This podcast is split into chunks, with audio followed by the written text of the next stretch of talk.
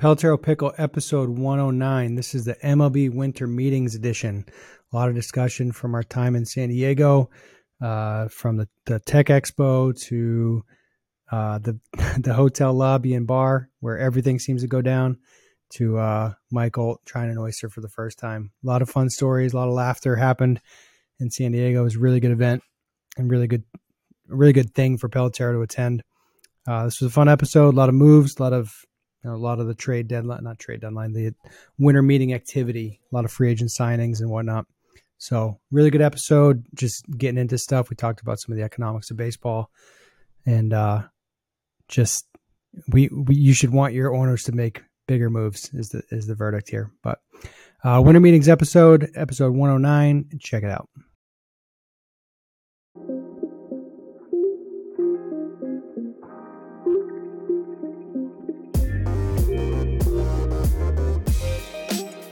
Pelotero Pickle, episode 109. We're coming to you on Monday, December 12th. I'm Bobby Tewksbury. Joining me, as always, is Chris Colabello. Before we get started, a reminder send us emails to pickle at pelotero.com or hit us up on Twitter at pelotero pickle. Uh, we had a long week last week, did not record. We were in San Diego for the winter meetings. We're going to have plenty to talk about with that. Uh, should we continue our pre-show discussion about how terrible I am at time zones? Do you want to keep going with that? Yeah, I'm, I'm going to give a blind promotion to the fact that I played in the postseason with my cup for anybody that's getting to see this. Um, yeah, basically, what I learned from the winter meetings is that you suck at time zones. You're just terrible at them. Like I don't. I've never been. I've never been good at time zones. I'm historically, classically bad at time zones. I just. I don't, I don't even know how it's possible for somebody as smart as you to be that stupid when it comes to something because you're it's a, egregiously bad. And the point was you set a you set a 9 a.m. meeting Eastern time, and we have two people that needed to be in the meeting that are in Central Time Zone. Yeah, which is a little bit absurd. You have kids, you know. Uh, I was Patrick's awake. Young, yeah, lives a life.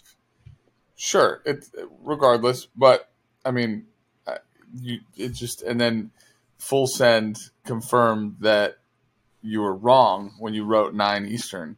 Which again, yeah. it's part. I always blame myself before I blame you because I should have asked because I know how big an idiot you are when it comes to time zones. But your your affirmation felt strong. But I think well, my favorite my favorite part was my, my favorite part was Patrick was like, "That's pretty early." I go, "Figure it out." yeah, you're trying to talk shit everything. I thought he was saying 9 a.m. was early. I'm like, come on, man. That's the beginning of the workday. Let's go. Figure it out. You're tired. You you stayed in Cali a couple extra days. You had a good time. Figure it out. Like, I don't want your complaints that it's early from hanging yeah, out. I mean, I, in Cali. I my care factor for it's on me. Uh, Listen, sleep. it's on me. I got it completely wrong. I can't believe you just said you were sorry. Good for you. It's proud. Let's how many hours of uh, whiteboard? How many hours of sleep did we get in San Diego. Combined so total four days. I went three hour wake up on Monday. I was I was explaining to somebody the other day. Three hour wake up.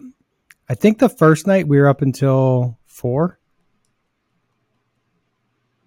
Yeah, because we went we went we checked in easy. to the Airbnb late and then went back to the venue, which was I wish we hadn't done that in hindsight.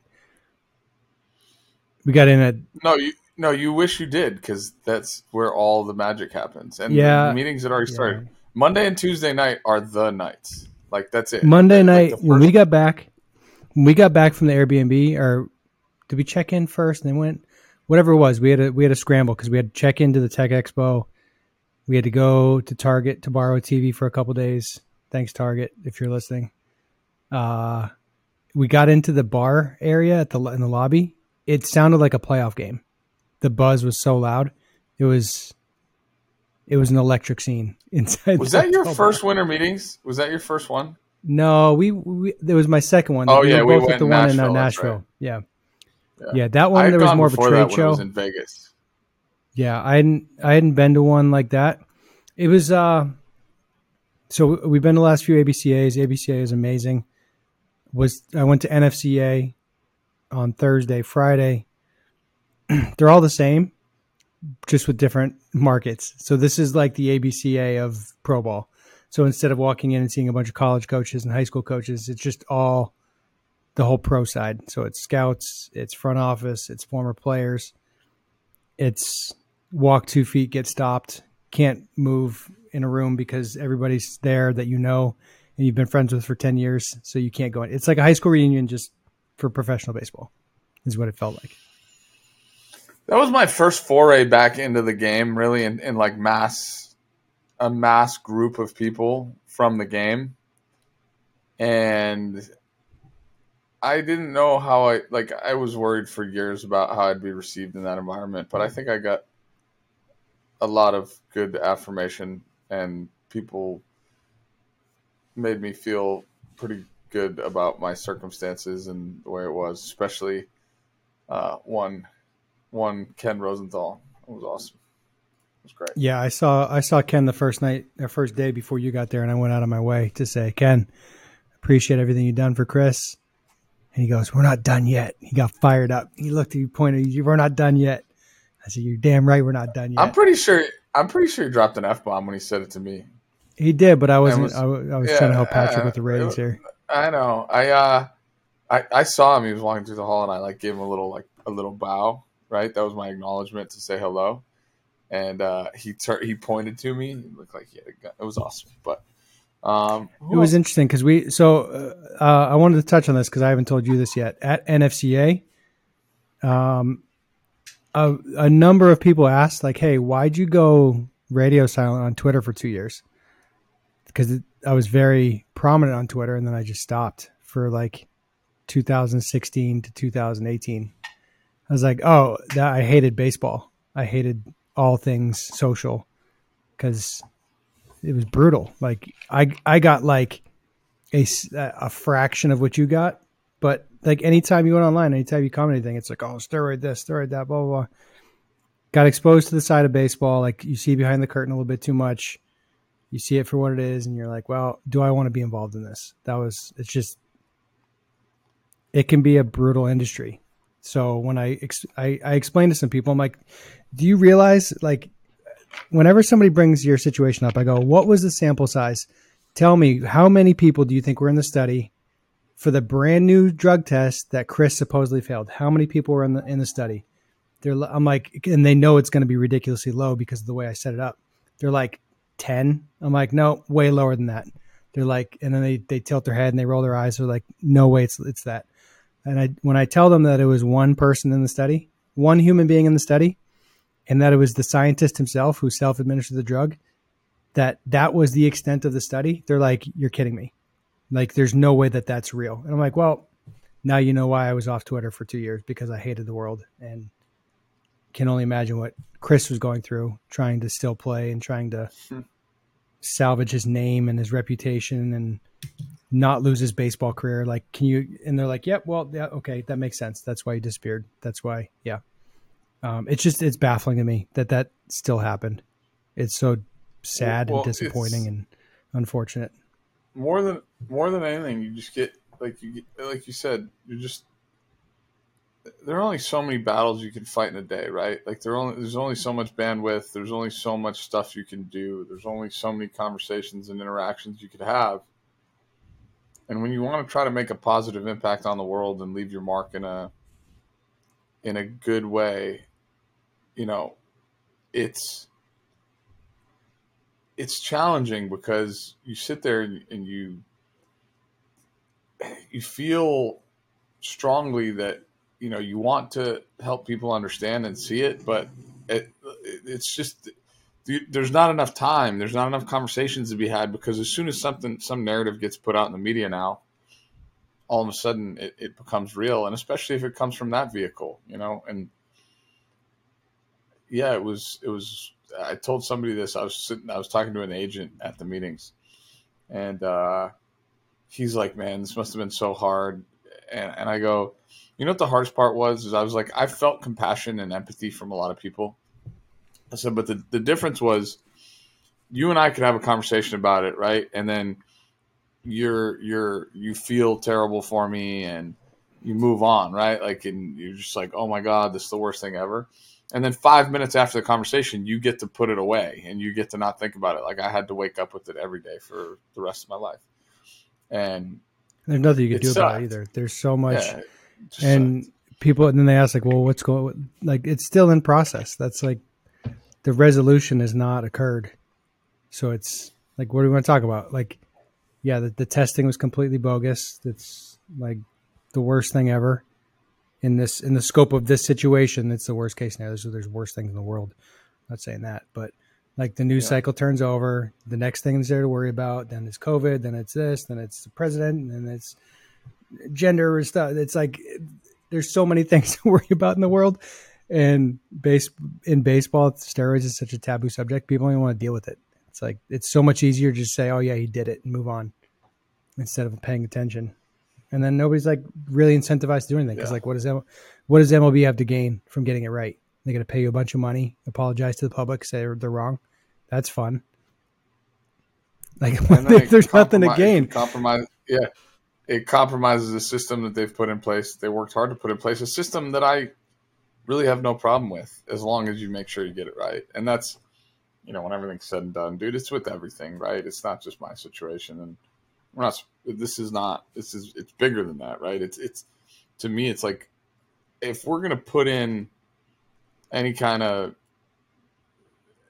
whatever trying to trying to keep an eye on on people it's the reason why i tell people all the time our forefathers are the smartest people in the world right you have to be innocent till you're proven guilty because if not too many guilt too many innocent people go to jail. And it, it's true of everything. It's like let's just make sure we get it right if we're going to put in these systems.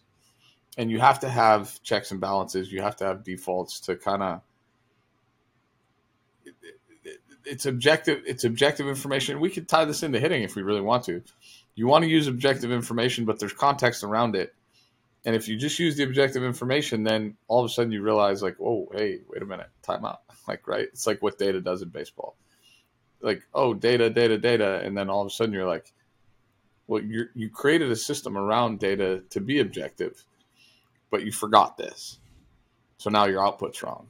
And it, if that's if you're going to live off the the results of that output, then I just don't think you're doing a good enough job. You're you're not trying hard enough. You're just doing surface level shit, and that sucks. Did you see the uh, the Cobra effect I sent to the group chat? No. Cobra was a little. We will have to switch it up. We can't use the same. We had a little term Cobra if we were getting trapped in the conversation. We just did a little Cobra signal, Cobra to get out of it. The Cobra effect is uh, I think when English settlers went into India and they were trying to get rid of cobras because they were like scary, they put a bounty on uh, if you brought a dead cobra, then they'd give you money for it. So I think in the thing it said a bunch of enterprising people started breeding the cobras because they're like, hey, if they're going to give us money, we're going to breed the cobras, and then that way we can make even more money. And then when the English people caught on to it, they were like, well, we're going to shut down the program because that you know uh, we didn't mean we're supposed to be catching wild cobras and decreasing the population. So the ultimate effect of the of the plan was that all these people had bred the cobras, just released them into the wild. So they they set out to decrease the number of cobras, and through their own processes, managed to make it worse. So it's pretty funny. Which uh, I think it, there's a parallel there with the with the whole drug thing, where you're trying to get the system right and you're doing all this testing and then you go so far with I don't even want to say unintended consequences because I think the person that invented the test, the consequences were 100% intentional.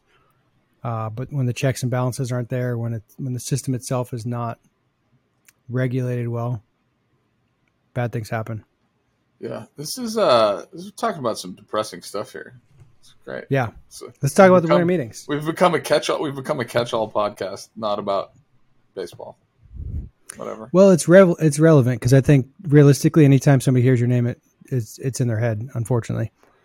Well, so I think from it, time to time we need to talk about it and keep it every, fresh. That this is the reality. I, I, this is the reality felt, of your situation. And I felt a lot of, I felt a lot of people I felt like I could be in that environment and it was okay. Let's put it that way. Ryan Spilborghs was awesome. Uh, shout out Ryan. Like we, he was like he sent me he even sent me a text after saying I I knew you didn't do anything. Like I knew like it didn't make sense. And I just met Spilly. Like right, he was a mm-hmm. you know, good he's dude. become a great TV Really dude. personality himself, and uh, He's doing a great job. good. Yeah, Yeah. it's it's awesome. So I think he got nominated for an award or something. I saw. I think he tweeted about it. well, his No, hair he's good people. spectacular. We should He's, get him on. he's, uh, I'm he's a good TV him. personality. I'm gonna text him right now. In Yeah, mid we show. got we got a couple. We got some we got some guests lined up, so Yeah. that's pro- that's productive. Uh, so the tech expo that we were part of was was cool. It was it was good to be in the room for sure. Um, our goal was to have some meaningful conversations. I didn't really have a number. I would have rather had one meaningful conversation than a hundred non meaningful conversations. So we had, I would say, like eight to ten, like sit down, full demo, get get somebody to understand what we're doing. Um, we'll see. In terms of the MLB market, we never really sought out to work on that on that side. It's not because I don't think it's good for them, but that ecosystem is hard to implement systematic things. I guess is the way I want to say it. Um, I think we'll probably end up with some consulting stuff. I think we'll maybe get a team to take a flyer on on like uh, you know like their extended spring training or something. Well, something's going to happen. I don't know what yet, but I know what we built is a monster and can help. But it was good. It was I think a lot of good conversations, a lot of good feedback. Um, the people that that took the time to learn what we're doing, understand what we're doing, and understand the impact that it can have. So that's good. Um, it was just interesting. It was a lot of a lot of good feedback. I think is the best way I can say it. Did you have any? So from from a context standpoint, there was a tech expo, which was like a separate room. There's like an escalator up. If you watched uh, any of MLB Network during the week, the the main show stage that they had, we were like to the left of that. There was a room to the left of that. Pat, producer Patrick kept trying to sneak on TV and text his friends to turn on the turn on the network so he could. Did you get any? You're not on, but did you get anybody confirm that they were on TV? No, nobody confirmed. He's, he was definitely on TV multiple times. Chris was on in the background. There was a segment on the uh, on the Tech Expo that Chris was standing in the background on. But uh, oh, I was on the network. there were probably like how many were like 20, 30 companies in the in the Tech Expo roughly? Yeah, I would say it was twenty. between 20 and 30 yeah. Um software hardware um anything jump out to you chris? There were a lot of people that we knew that we've been in contact with that just got to sit down and actually talk to in person which was good I mean, it was different than your normal convention type style event because it was in a breakout room. It was like it's not. It wasn't meant to be a promotional thing for companies. I think it was companies were hand selected for functionality and, and purpose, and so it, it was somewhat nice to be invited, but at the same time, I think you know, it, it, it gave me confidence that we're going down the right path, and especially the dialogue that we had with people. Um, even though I think I knew that stuff before, it uh, it was just it, it's the the winter meetings, man. It just they just turn into they turn into what they are. They just they are what they are. Most of the relevant stuff happens in the lobby. That's what it is. Yeah, I, I was trying to take notes uh, and just keep track of who I talked to, and it just gets out of hand because you just bump into so many people. Um, who highlights for you in terms of people that you caught up with, bumped into? Uh, it was good to see Brian Snitker. I'd spent some time with him in Italy. I caught him right before he was going on TV. Uh, John Schneider, current manager of the Blue Jays and former BP thrower extraordinaire. He's the only manager in the big leagues that still throws BP. Uh, which is interesting. Well, his BP is pretty good, so you should just keep Yeah. doing it. we, you know, I talked with him. Uh, saw Hazel Mae, who her and I had done a, a really cool like sit down interview in Toronto in 2015, and I never got to see it. it. It was one of those that aired in segments before a game, and for that reason, I never saw it. And I know they had talked to my parents, and I, I said to her, I was, it was, I, I- I looked at her and I go, "Do you remember me?" And she goes, "Oh my God, Chris Colabello it was so cool." Um, you know, members of the media. I talked to Jeff Passan quite a bit, who you have a relationship with. I don't really, but I I got I, a, I got a blackmail I got a blackmail picture of Jeff. Well, I, I, I, I asked him. Next time he throws it, next time he doesn't use a big word as the first uh, in his first paragraph, I'm going to send it to him.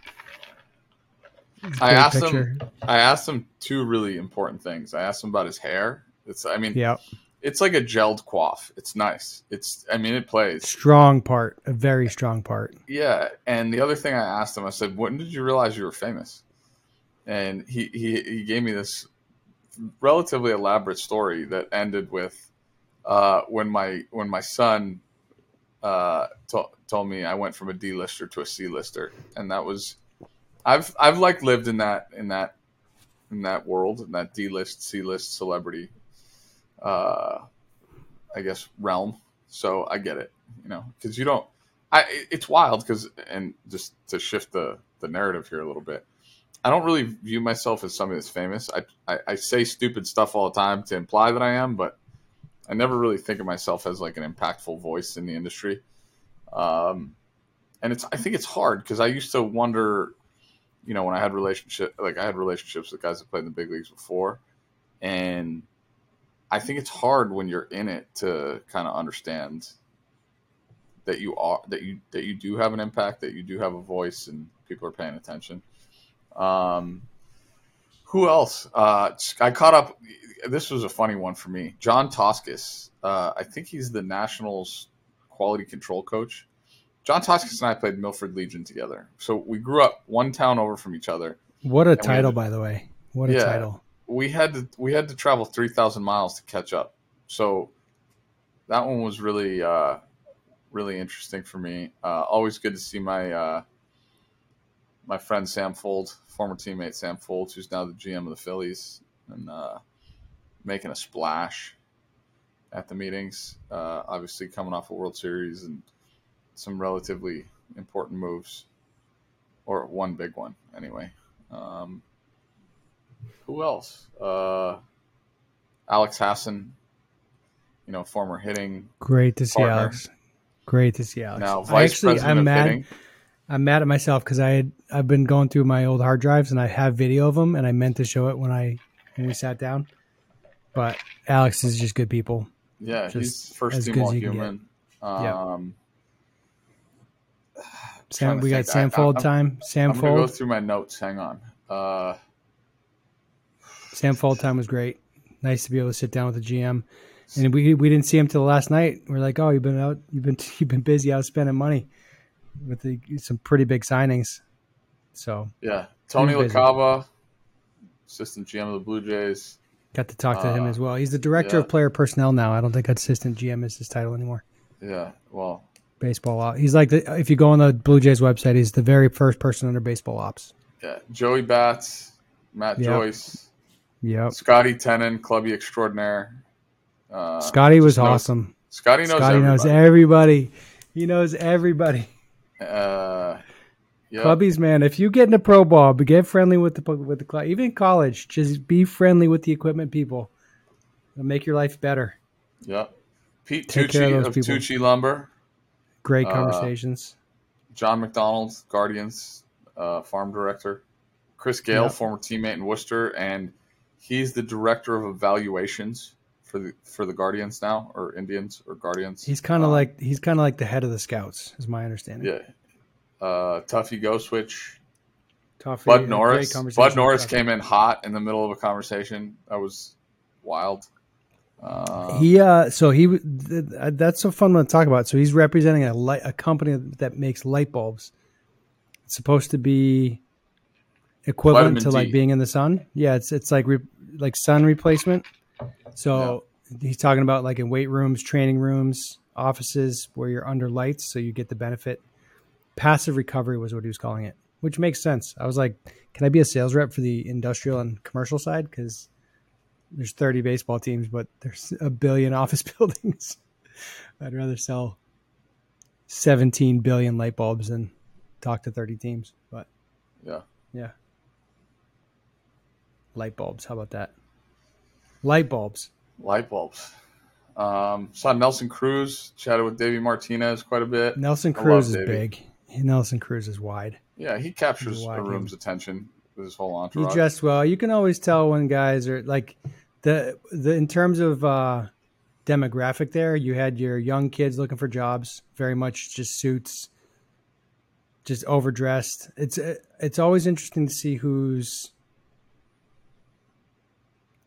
I would say dressed socially but very well. So like a Jose Bautista, slick leather jacket, good shoes, just dressed well, versus kids that are just in suits that are just trying so hard to get attention. You can, always, less, you can always tell the, a big the, leaguer.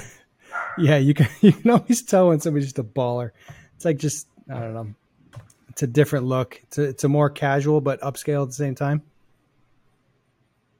You got to earn that. You can't. I don't think that can be given. That's all I got. Who else? Alex Alex Speier. Alex Speier. Uh, Boston JP Arencibia. Boston Globe. Yeah, Arencibia. I forgot about Arencibia. We actually exchanged uh, Blue Jays numbers. guy. Um, I have to text him too. You're reminding Jeff me. Jeff Randazzo. Jeff Randazzo. I apologize for not recognizing you. I, and the funny thing about him, because he was wearing me out, I actually looked at my phone. I don't think I have his number. So if he texted me, it was probably unknown but he said I never texted him back. And he, I, the night before, he looked at me and I looked straight at him and I'm like, this guy looks so familiar, and I don't, don't know where. I couldn't place him for the life of me.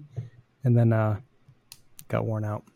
Uh, yeah. Bear of Bolt Gloves. I forget his last name. Oh, Bear. Bear. Bear Bolt. Bear Bolt.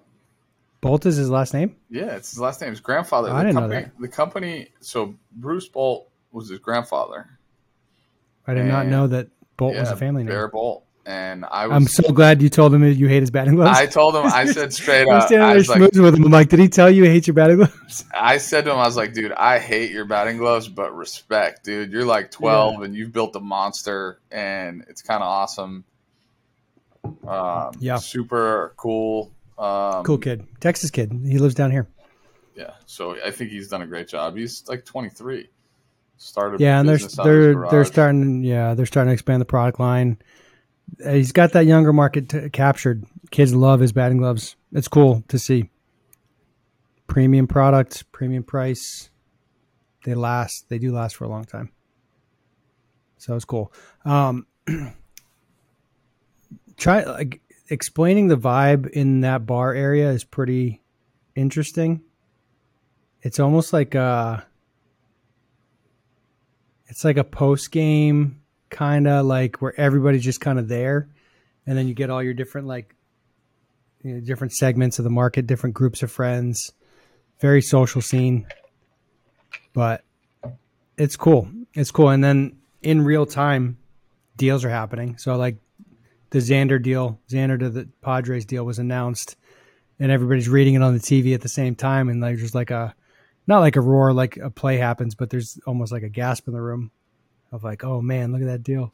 That's pretty cool because you're there. It's real time. It's just you know, those those are the people making decisions. Um, having a chat with Sam about the Trea Turner situation, and you know, we didn't get into the nitty gritty of the details, but I mean, he's the guy in the room. That's pretty cool. Pretty cool. Um, biggest signing. Oh, before we get to that, we have to talk about the oyster.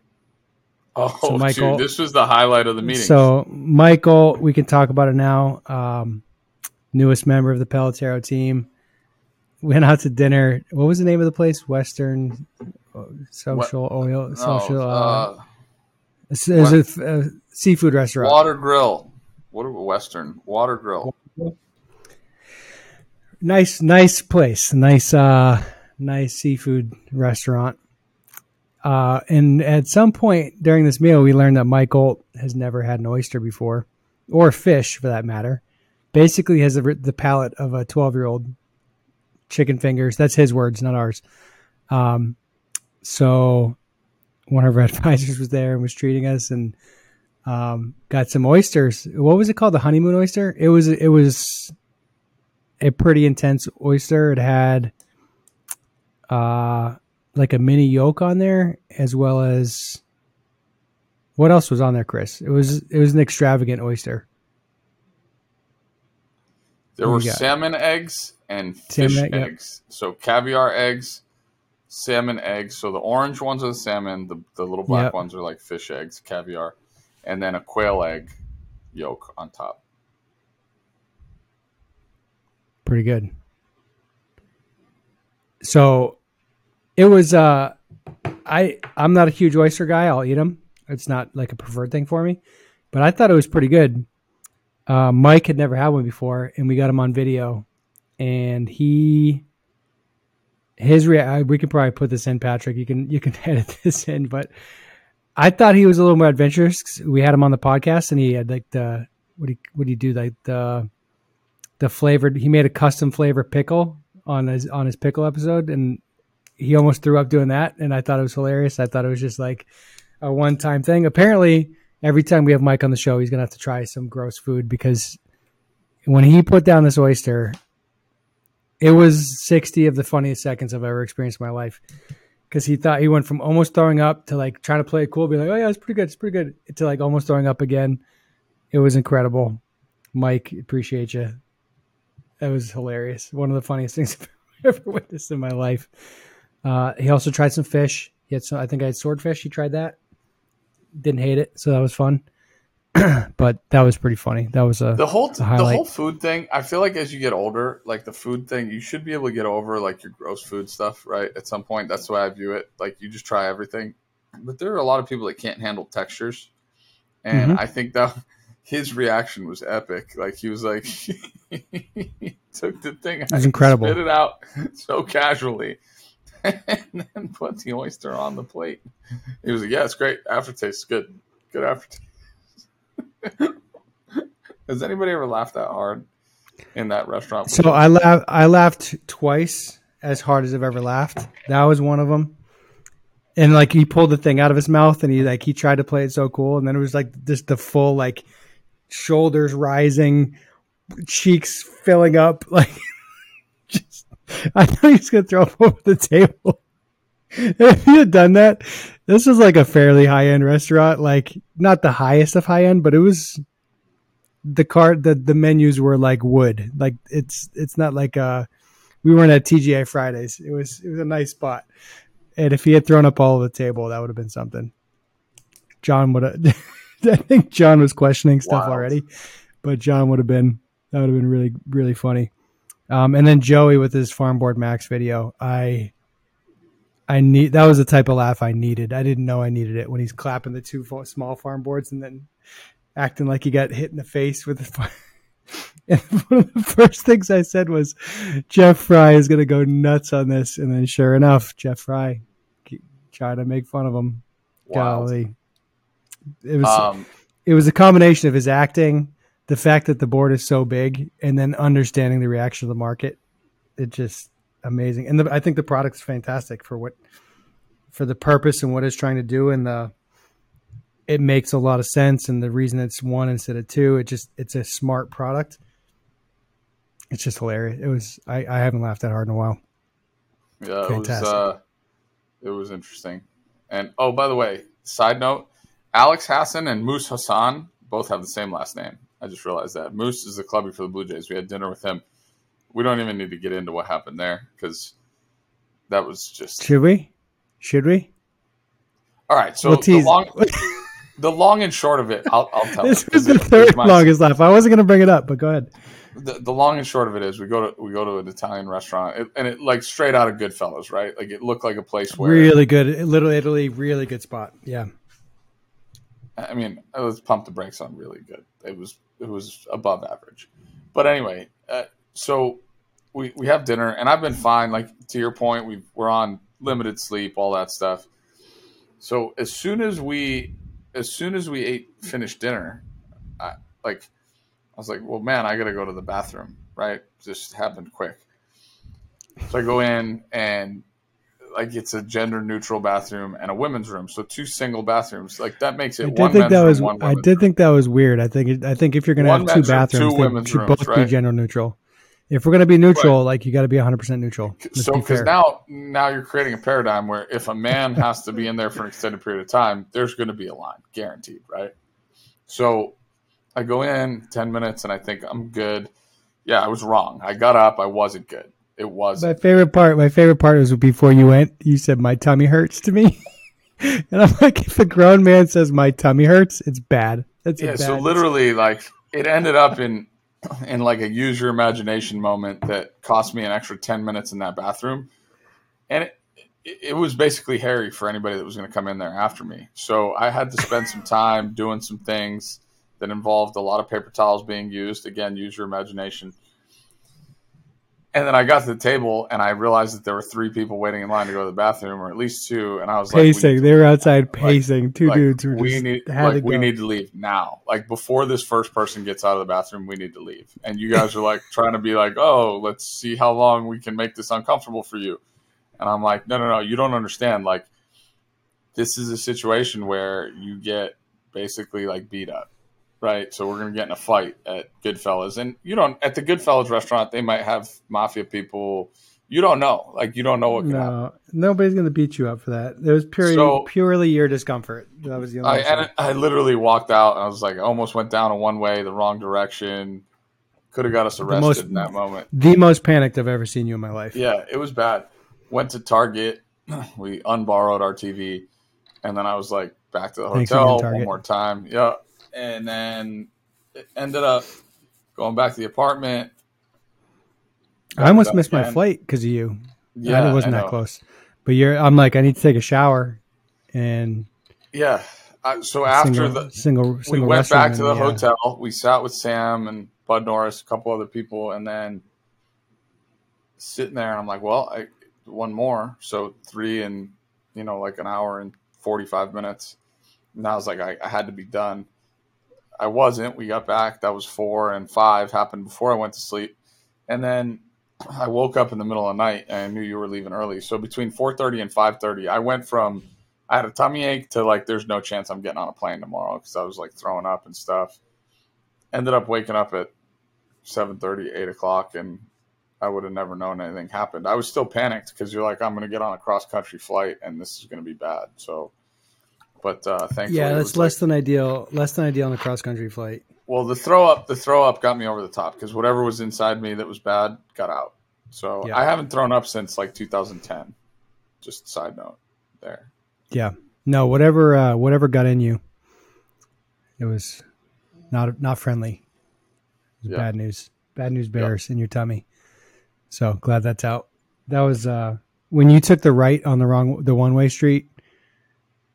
That you were you drove the parking spot that we got into was super weird because there was like this one little sliver of not of not like ramped. There was like a the sidewalk was only for like a foot, and you managed to hit it with all four tires. I think backing out of that parking spot, Yeah. and then you turn up the wrong one way. You just want to get as far away from that restaurant as possible, as quickly as possible. That was great. Yep. Yep. It was entertaining. It was good. Uh, let's uh, let's shift gears a little bit. Actual moves made. Let's start with the shortstop. So we got Trea Turner to Philly and Xander to San Diego. San Diego had tried to get Trea Turner and Judge. They offered both. They offered more money to both of them, and they both went opposite directions. So Judge ended up staying in New York. The obvious move that that needed to happen the whole time. I think my my take on it is I think Turner and Judge were playing the Padres purely for negotiations, and that is what it is. That's smart if you can do it. Xander goes to San Diego. Who do you got on uh, Turner, Turner versus Xander? There was some discussion at the uh, at the bar, the bar area, I should say. Uh, Turner versus Xander, better deal because it was 300 versus 280, right? 300 for Turner. What were the years? Same years or different years? 11, 11 from Both? He signed for eleven. I don't Both know of the them? San Diego deal. I don't. I don't know what, what the San Diego deal said, but it, it Who was. do you think big. is a better player right now? Uh, I mean, I, I think Trea Turner was the guy you needed to get in free agency, more so than Aaron Judge, more so than Xander, more so than anybody. Um, So Bogaerts got Yeah, I mean- 11 for 280. Uh, Trea Turner got 11 for 300. So both 11. That's what I thought. AAV is 25.45 versus 27. So it's what, two, about two million dollars a year, less than two million dollars a year difference. I think Turner's a more dynamic yeah. player. Hits for a little more power, right? For sure. I think Xander Xander has yeah. more power, but doesn't play to it, which is interesting. So Xander to me like epitomizes everything. He, like just solid as can be, like true pro. Trea is definitely more exciting, has more upside. I think Trea's a game changer, where Xander is more of like a. It's just a steady, really steady big leaguer. Um, it. I, I think they're both championship players, right? I think they're both guys that can help you win a World Series. Um, Xander to me projects more as somebody who's going to have to move positions, where I think, you know, Trea Turner could move positions now and still be a really high impact player for the next seven or eight years. Xander's not going to necessarily change the game with his legs. He he can because he'll take advantage of situations when the opportunity is there. But I could see Xander Bogaerts ending up at first base at some point in his career, or certainly he's not by the time he's 38, 40, yeah. Um, where Trea Turner, I think, at worst becomes a corner outfielder or second baseman. Um, but I don't know. Uh, only time can tell those things. So I think, I think the Phillies got the guy that was the guy, and and that's you know not to speak poorly of Aaron Judge. Uh, you know, Aaron Judge, I thought was a really important signing for the Yankees and for whoever got him. But Trea, Trea to me is like he's going to impact that that lineup in so many different ways. Whether you hit him behind Schwarber or in front of Schwarber, or hit him third in front of Bryce, like the Phillies are now a very very dangerous offense because they just got one bat deeper. It it's going to take a little bit of the stress off Nick Castellanos because certainly he did not win the Triple Crown like you thought he would. He did not. Um, I he was the guy that I yeah. said was capable. He had a terrible year. Yeah, but he didn't. Correct. But then again, nobody won the Triple Crown, so I think what's uh what's the what's the is the Dodger Stadium a good place to hit? Um, Isn't it, it was, at night? Doesn't doesn't at night it doesn't play as well? It, it was bad 15 years ago. Uh, I don't. I, I, think it's pretty neutral now. But Philly is a good place to hit. I think Philadelphia is a great place to hit. I think if you like, if you thought about bad places to hit, probably think like San Francisco at night. Um, I guess Baltimore is now in that in that category because they moved Baltimore the wall. used to be great. Yeah, Seattle for yeah, yeah. Seattle, Seattle's bad. Love, yeah, it's not it's not great there. Um, Tampa Bay, I, would be I'd be curious to go look at the twenty twenty two ballpark factor. Did you see that? Uh, what's his name? Center fielder for Tampa signed with Toronto. Um, Kiermaier? the guy Kiermaier, good eyes, yeah. Kiermaier, they can't. I mean, uh, the one, the one guy, Tampa guy, the one guy that should have been a Ray for life. He gone. I didn't see what he got, well, but I saw. I mean, he didn't. He, he didn't do himself any favors. He hasn't hit. He's been hurt. Not. I don't think he's ever a game changer with his bat, but it's game changing defense. Yeah, I just felt like he's a he's a Ray. But that's but, not a yeah, thing anymore. I know, but it could have been. It could have been. He only played 63 games last year. Uh, so Turner, Turner, I mean, offensively, his numbers could balloon going to Philly. Padres used to Petco used to be a bad place to hit, but they reconfigured stuff. So Bogaerts would be fine there. Yeah. Judge with the Yankees, he'll be fine because he can flip balls out to right. I think anybody um, that pulls the ball, the ballpark factor doesn't really play as much. It's the guys that, that are trying to go backside, unless you're a cyborg.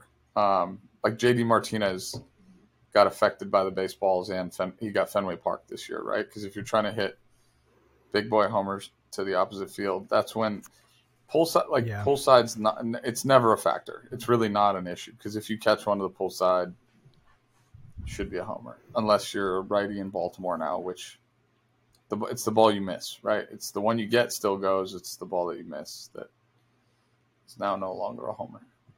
Yep. Who else we got for deals? Uh, on the pitching side, Verlander to the Mets was big. Uh, Senga, he's a Japanese guy, right? Senga. Yeah. Um, he was an ace over there, and then Degrom to the Rangers. Pretty interesting. Is Degrom? Where's Degrom from? Not Gavin, but Jacob. Where is he from? Yeah, I'm looking it up right My now. best guess is Texas, but I don't know. I've never, I never really. Deland, he's from Florida. Deland, Florida. Because he went to Stetson, I believe, right? Sounds about right. Yeah, he went to Stetson. Chris Sale was FGCU. He was a shortstop for Stetson. Degrom was. Uh, 34 years old, just 185 million. Not too shabby. Not too shabby for Degrom. Well, he's Hope he currently stays the healthy. best pitcher on the planet. I hope he stays healthy. He he is the best pitcher on the planet. Like that's Let's. Uh, what are the Red Sox doing? So, are they going to? Are they going to extend anybody?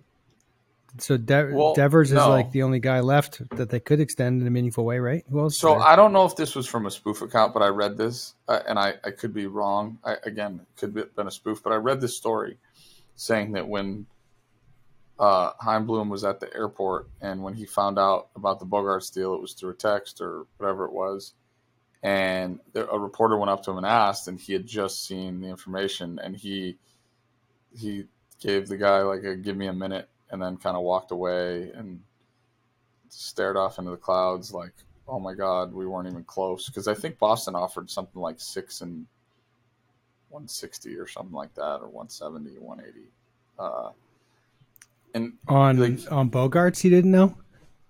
yeah he was uh He was found kinda- out had the- randomly. yeah when he was at the airport That's like, a tough. If that's if that's real, that's a tough look to not, uh, to not know what's going on. Yeah, and I think this is like New England's contention right now, right? You have five and a half states that are vested in the success of your organization. I say five and a half because Connecticut's probably split. Vermont Uh, is split too. sell- fill- Vermont's yeah, you, Vermont's very new, hey, Yankee based as well. you, you half fill the the state stadium borders. every night, New York, yeah. and even since how since the midway point, you, you could go back two years, right? Since Bloom has taken over, there were more moves that could have been made at the deadline in a year when things appeared to be going their way. Like they had a really good start. Um, they, they, I think they actually they got swept in the first series and then went off two years ago, and then ended up in the ALCS, up two games to one against Houston, with a chance to win Game Four and go up three to one to get to the World Series. And they were doing it with nobody, basically, right? And by nobody, I mean their core guys.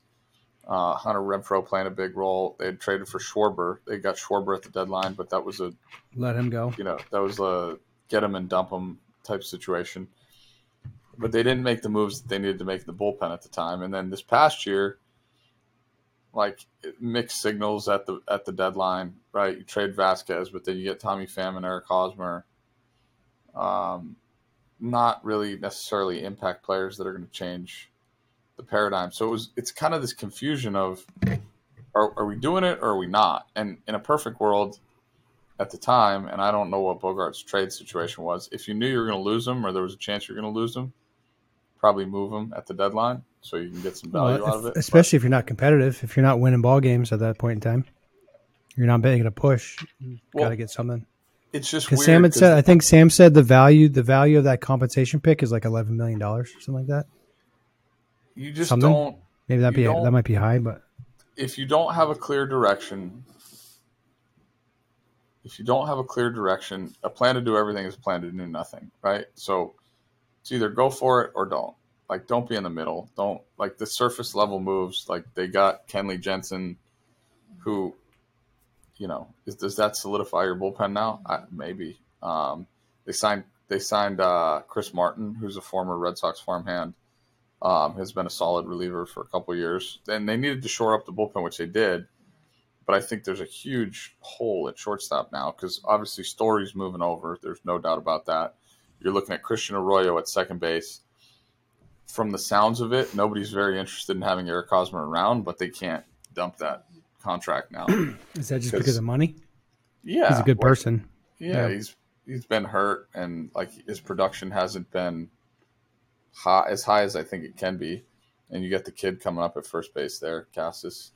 So yep. you're looking at putting those guys in a role where one's playing, one's DH, and and then you still got Bobby Dalbec kind of floating around as a, you know, what is he? Is he a part time player? You're gonna try to move him to the outfield. You're gonna, you're not gonna match up there with, with the righty Casas and the lefty, and, and Dalbec, it, yeah. even but even Hosmer, like you're not gonna leave Hosmer on the bench at twenty something million, right? Um, but I guess it's a good insurance policy. I don't know. I, and then the outfield's kind of is DJ is uh is JD Martinez still uh what's his uh Yeah, he had a he had an opt in. Another so year? he he opt into his uh op or is he a free agent? I guess it's a free agent.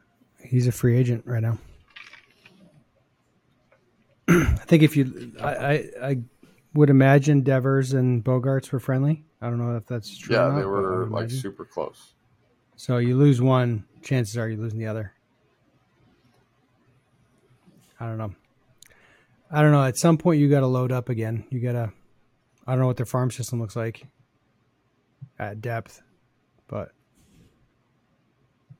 interesting. If I mean, we're kind of we're Northeast guys, so we tend to talk about them more. Uh, man, the the Padres are stacked. The Phillies are stacked. The Dodgers are stacked. Um, Jose Abreu to the Astros, I thought was a good move he's just a professional hitter. I just he's going to produce. I don't know how else to say it. So they're still going to be good. yeah, the Astros have good baseball players. That's why they're good. I think the American League's theirs for the taking again. Oh, yeah, who who else has really made moves and and put themselves in a position to be like in that upper echelon? In the American League? Nobody. Yeah. There's not much Nobody. going on there. It's, everybody's the same. The the Rangers by getting Degrom, I think the Rangers have to be competitive at some point because they're well, spending a lot I mean, of money. They were pretty bad last year. They have pieces, but they were, I mean, they were pretty. Well, they spent a lot of money on Seager and Semien. Um, yeah, and they didn't. They just didn't win know, at all. Yeah, well, that's you go out, make a splash, and get to Degrom. Like you got to solidify the, the Braves will compete because Braves have, Braves still a lot of pitching, but Swanson, I haven't seen them making big moves. Still out there, somebody's gonna yep. get Swanson. Uh, I, I, would venture to say he probably signs back with Atlanta, but who knows? Um, uh, they have that. They have the the kid that they brought up at the end, and Albies will be back. So you have two middle infielders who technically you don't need Swanson. Um, I don't know. It's interesting. It's there's still some moves to be made that are gonna be impactful. Yep, a lot going on there. All right, post show. The only item we have, we got a, ma- a major uh,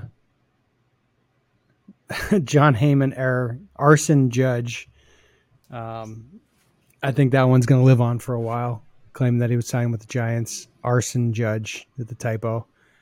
Um, just funny. Just seeing him walk around at the at the winter meetings, kind of just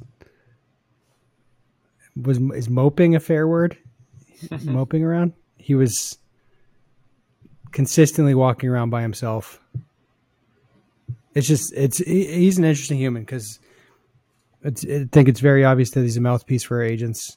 That he's he's got a big title, big job, um, but he seems like he's just trying to shift the market for the most part with what he says. And I'm never gonna let I'm never gonna let him live down that uh any check swing should be a, a swing take. That was that was all things considered the worst sports take of all time. Is it possible? It is it the possible? worst? It was. He said that if a hitter like initiated this, like just trigger the hands a little bit, automatic strike. Is it That's, possible that is that, the dumbest thing you could ever say. Is it possible that he only has a job to say dumb stuff? Like it. Yeah, like, he could be the. He's just a heel. He's a. He's the bad guy on purpose, or the low quality guy. Not not bad human. I don't know him as human, but I'm, from a pure tend, like reporting standpoint, to, people tend to generalize that he is in Boras's pocket, and Boras tells him what to leak and what not to leak. Like in this case, the arson judge incident. Like maybe that got Judge twenty more million with the Yankees. Like I don't, I don't, maybe I, I don't know. Is that like a thing? Is that a ploy that, that agents use? Well, the one thing that's weird about the Giants leak is that the Giants weren't even listed as the final offers because it was the Padres that they were. I mean, everything said that the Giants were going to, un, you know, empty the tank on Judge, local guy. Um, that was the impression that was promoted, and well, then they Nor- weren't even yeah, part of it. NorCal kid. He went to yeah. Fresno State, right? So he's a NorCal Correct. kid. Um, they had just gotten Mitch Haniger though, didn't they? Like when yep. all this was happening. And by the way, remember two or three years ago when the Mar- the Mariners were like Mitch Haniger is never leaving here, blah blah blah. He's you know he's our guy. Mitch is a decent little player. He's been hurt, you know. Uh, but anyway, yeah, like I don't understand some of the signings. Like some of the like, what are the Giants trying to accomplish? Do they have pieces that they can uh, signing Aaron Judge? Signing Aaron Judge has it's a it's a baseball move, but it has nothing to do with baseball because his brand is so big. They'll probably make it. They'll probably make their money back in jersey sales. Just, I mean, his his brand is enormous. I think more than anything, um, they would have had a lot of questions to answer, right? Because who the Yankees? Yeah, they're like if they didn't sign him. Yeah, there's there, well, there's if like you don't sign Judge, you're not the Yankees. You're not even the Yankees. A hun- there's a hundred percent chance he's the next captain of the Yankees, right? Like, there's no. I, I would imagine that probably gets announced unless he turns it down because he's so damn humble, right? And but he should be now. If he's going to be a Yankee for life, then he has to be the captain. So that's that's what I mean. Like he he, it would have been like letting Jeter walk or you know can't do it. Any of those guys, like you just can't. Sada, Mariano. Imagine if Mariano signed with like the Kansas City Dude, Mariano, his career. Did you watch the captain? Mariano was like mentioned in a trade with Seattle at the beginning of his career because they needed when Tony Fernandez got hurt, they weren't sure if Jeter was going to be the opening day guy. So Mariano was one of the names being floated around for the trade to get whoever the Mariners shortstop or second baseman was. That's crazy. And Mariano was like, imagine that, you know.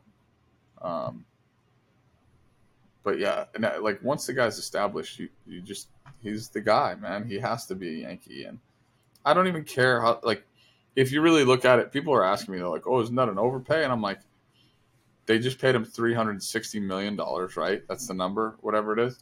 So just assume that he needs to create thirty six points of WAR over the next however many years. Yeah, but if that's only looking at on-field production. It doesn't even matter. I, I agree with you. I agree with you, but the economics of it doesn't matter. Correct, but from just from a, a, a what people don't understand about the market right now, or the the the mainstream fan doesn't understand. Just assume that every point of WAR is worth ten million bucks to the team. So I think it's six. I think I think they said it was. I, um, I talked to somebody about it. it. Was seven a few years ago, but I don't think it's up to ten right now. But keep going. But it was between it was between seven and ten, right? That number was yeah out there publicly. Well, not publicly, but it was being talked in about. 2016. It was seven. So so if you just yeah. said, okay, I need Aaron Judge in order to do that to hit his three hundred and sixty million dollars worth of value, if you assume that he produces between eight and ten this year, between eight and ten the next year, which are still prime years of his career. Because people are like, oh, he's never going to match that production. I'm like, yeah, but you're going to get even if he doesn't, he's still going to be an eight, right, or seven in a bad year unless he gets hurt. So realistically, what does he look up average average ticket pricing? He needs, to, he needs to create sixty points of WAR over the next. What is it? Was it a nine year deal? Nine years. So 60 points right. of war average, over nine years. Average attendance, Yankee Stadium. Average attendance, we're going to go 2019 numbers. This like let's just let's let's put perspective because remember, uh, what's his name that we had on? Shoot, what's his name? Uh, Goldstein. Um, Patrick, Kevin. put it in the chat. Kevin. Kevin. Kevin, Kevin Goldstein. Yes, thank you. Uh, there's no such thing as a small market team. So the Yankees' average attendance per game was forty thousand seven hundred ninety-five. The average ticket price was sixty-one dollars and fifty-nine cents. bringing a per game total to $2.5 million. There's 81 games per stadium. That's $203 million in ticket sales alone. Now you got all your game day staff, but I'd, I'd venture to bet that they're pretty profitable when it comes to selling popcorn, beer, and hot dogs. So your game day staff is covered. There's costs to run the stadium, blah blah blah. Uh, TV deals are huge. Every single billboard's making money. They're making tons of money, tons of money. How many Aaron Judge jerseys are walking around in the world right now? Has nothing to do with baseball. In terms of production, like his his WAR doesn't even matter as long as he's on the field. If he's hurt, that hurts all that. But I don't disagree. Doesn't even you, matter. But even if you, even if you just look at it from a, it said the Yankees' revenue is 284 million this year, according to Google, which is is that a that might be a, a COVID year number. Net stadium revenues 482 million for the Yankees. That seems more reasonable. But that's just stadium. It's just stadium, Correct. Right. Right. So you're not counting license. The team reported in two in 2021. The team reported 104 million dollars in profit. Pro, revenue per home game was six million dollars. So again, I mean, we're not considering what we- TV. what are we deals. talking about? There's a regional Yeah. TV deal. There's national TV National deal. TV deal, radio, licensing, and like it, I mean, they- own the MLB YES Advanced network. Media. MLB Advanced Media just sold the final percent to Yankee to uh, Disney for like 900 million dollars. So each team got 30 out of that. Yeah, there's there's a lot of money. They that that's and I guess that's the whole point. If they reported hundred million dollars in profit, that means their their net net they're they're grossing. I don't know, five hundred million in revenue. Like so, let's just call a spade a spade. There's plenty of money to go around, which is why these deals are going out. And again, we've talked about this at length. They don't care about paying the top guys the most. Like, and just it just happens to be talking about Trea Turner. We're talking about Aaron Judge. We're talking about Xander Bogaerts. We're talking about Jacob DeGrom. We're talking about Justin Verlander. These are the top guys. It's going to get affected in the, the one to two win player who is a free agent, and they're just not going to give him the eight to ten million dollar deal over six years. They're going to give him, Yeah. you know, even Brandon The- Nimmo the got chart- paid. Brandon the Brandon chart that Nimmo I'm- made 160 million bucks over over Did he eight, sign? right? Yeah, Who did he sign with? I didn't see that signed one. back with the Mets. Like, That's, that's good. I mean, the chart that I'm looking at, the chart I'm looking at is the revenue, payroll versus revenue. In 2001, it was 53% of revenue. Yeah. It ballooned up to 75% in 2003. And then it's been on a steady decline since. Um, in 2018, it was 29%. 2019, it was 33%. So they went from spending 50% or more down to th- around 30% of total revenue. So, and that and that's the whole contention between the the players association and the owners and if if the, you're making a lot more money and not sharing the same amount of money. if that CBA in 1995 had gone through, and I got, I, uh, I think Peter Gammons had said this to me when I did a panel with him. Um, it was either the 95 or the 87 CBA. Um, the owners would have been on the hook for like 48% of total revenue or, or more in perpetuity. Like it was going to be a, a forever type thing. And the, the players would actually be making more. Um, but it's for whatever reason that didn't get passed. So, um, super interesting to like when you start really breaking it down that way. Again, we got to get past the surface. People go, "Oh, you're overpaying for that," like blah blah blah. It, it's it, stop stop assuming that just because a guy's making forty million dollars a year that the team is overpaying for him because it's not coming out of your pocket. Somebody's getting that money. That money's going somewhere because you can't Mhm. not turn on the TV. Let's put it that way because you can't not buy a jersey because you can't not buy a hat because you can't not buy a beer when you're at the stadium. Period. So, hey, fan, you're the direct cause for why this guy's making forty million. It- It's just And he should be dry. making more. And he should be making more. The, the owner of the Phillies literally said to Bryce Harper, "You're underpaid." He had one of the biggest contracts in baseball history until now. He said, "You're underpaid." Speaking of that, the the the Phillies are just rubbing it in the noses of the of the Nationals, bringing Trea Turner and Bryce Harper into town frequently. That's that's tough. Was Schwarber over there for a minute too? Did he go to the Nationals? I believe he was. I believe he was. Yeah. But he wasn't one of their like guys. Schwarber was with no. the uh the. He came over the Cubs, so it's a little different. He's not yeah. homegrown. The way that Turner right. and yeah, if they had Soto too. Uh, you know what's ironic? too. I just typed in Kyle Schwarber and his picture came up on my phone, and it's him in a Nationals jersey, which is wild. Did the did my phone hear me? Probably. Big Brother was listening. Yeah. Yeah, he was only there for 72 games. Yeah. Boston got him from there. 46 homers. Uh, all right, I think that's it. I don't think we have anything else to talk about. I mean, we have plenty to talk about, but for today's show, that's enough for today, basically. Yeah. So that was the winter. On meetings. that note, also, also went to NFCA, but we'll talk about that another time. We'll On that note, pickle out.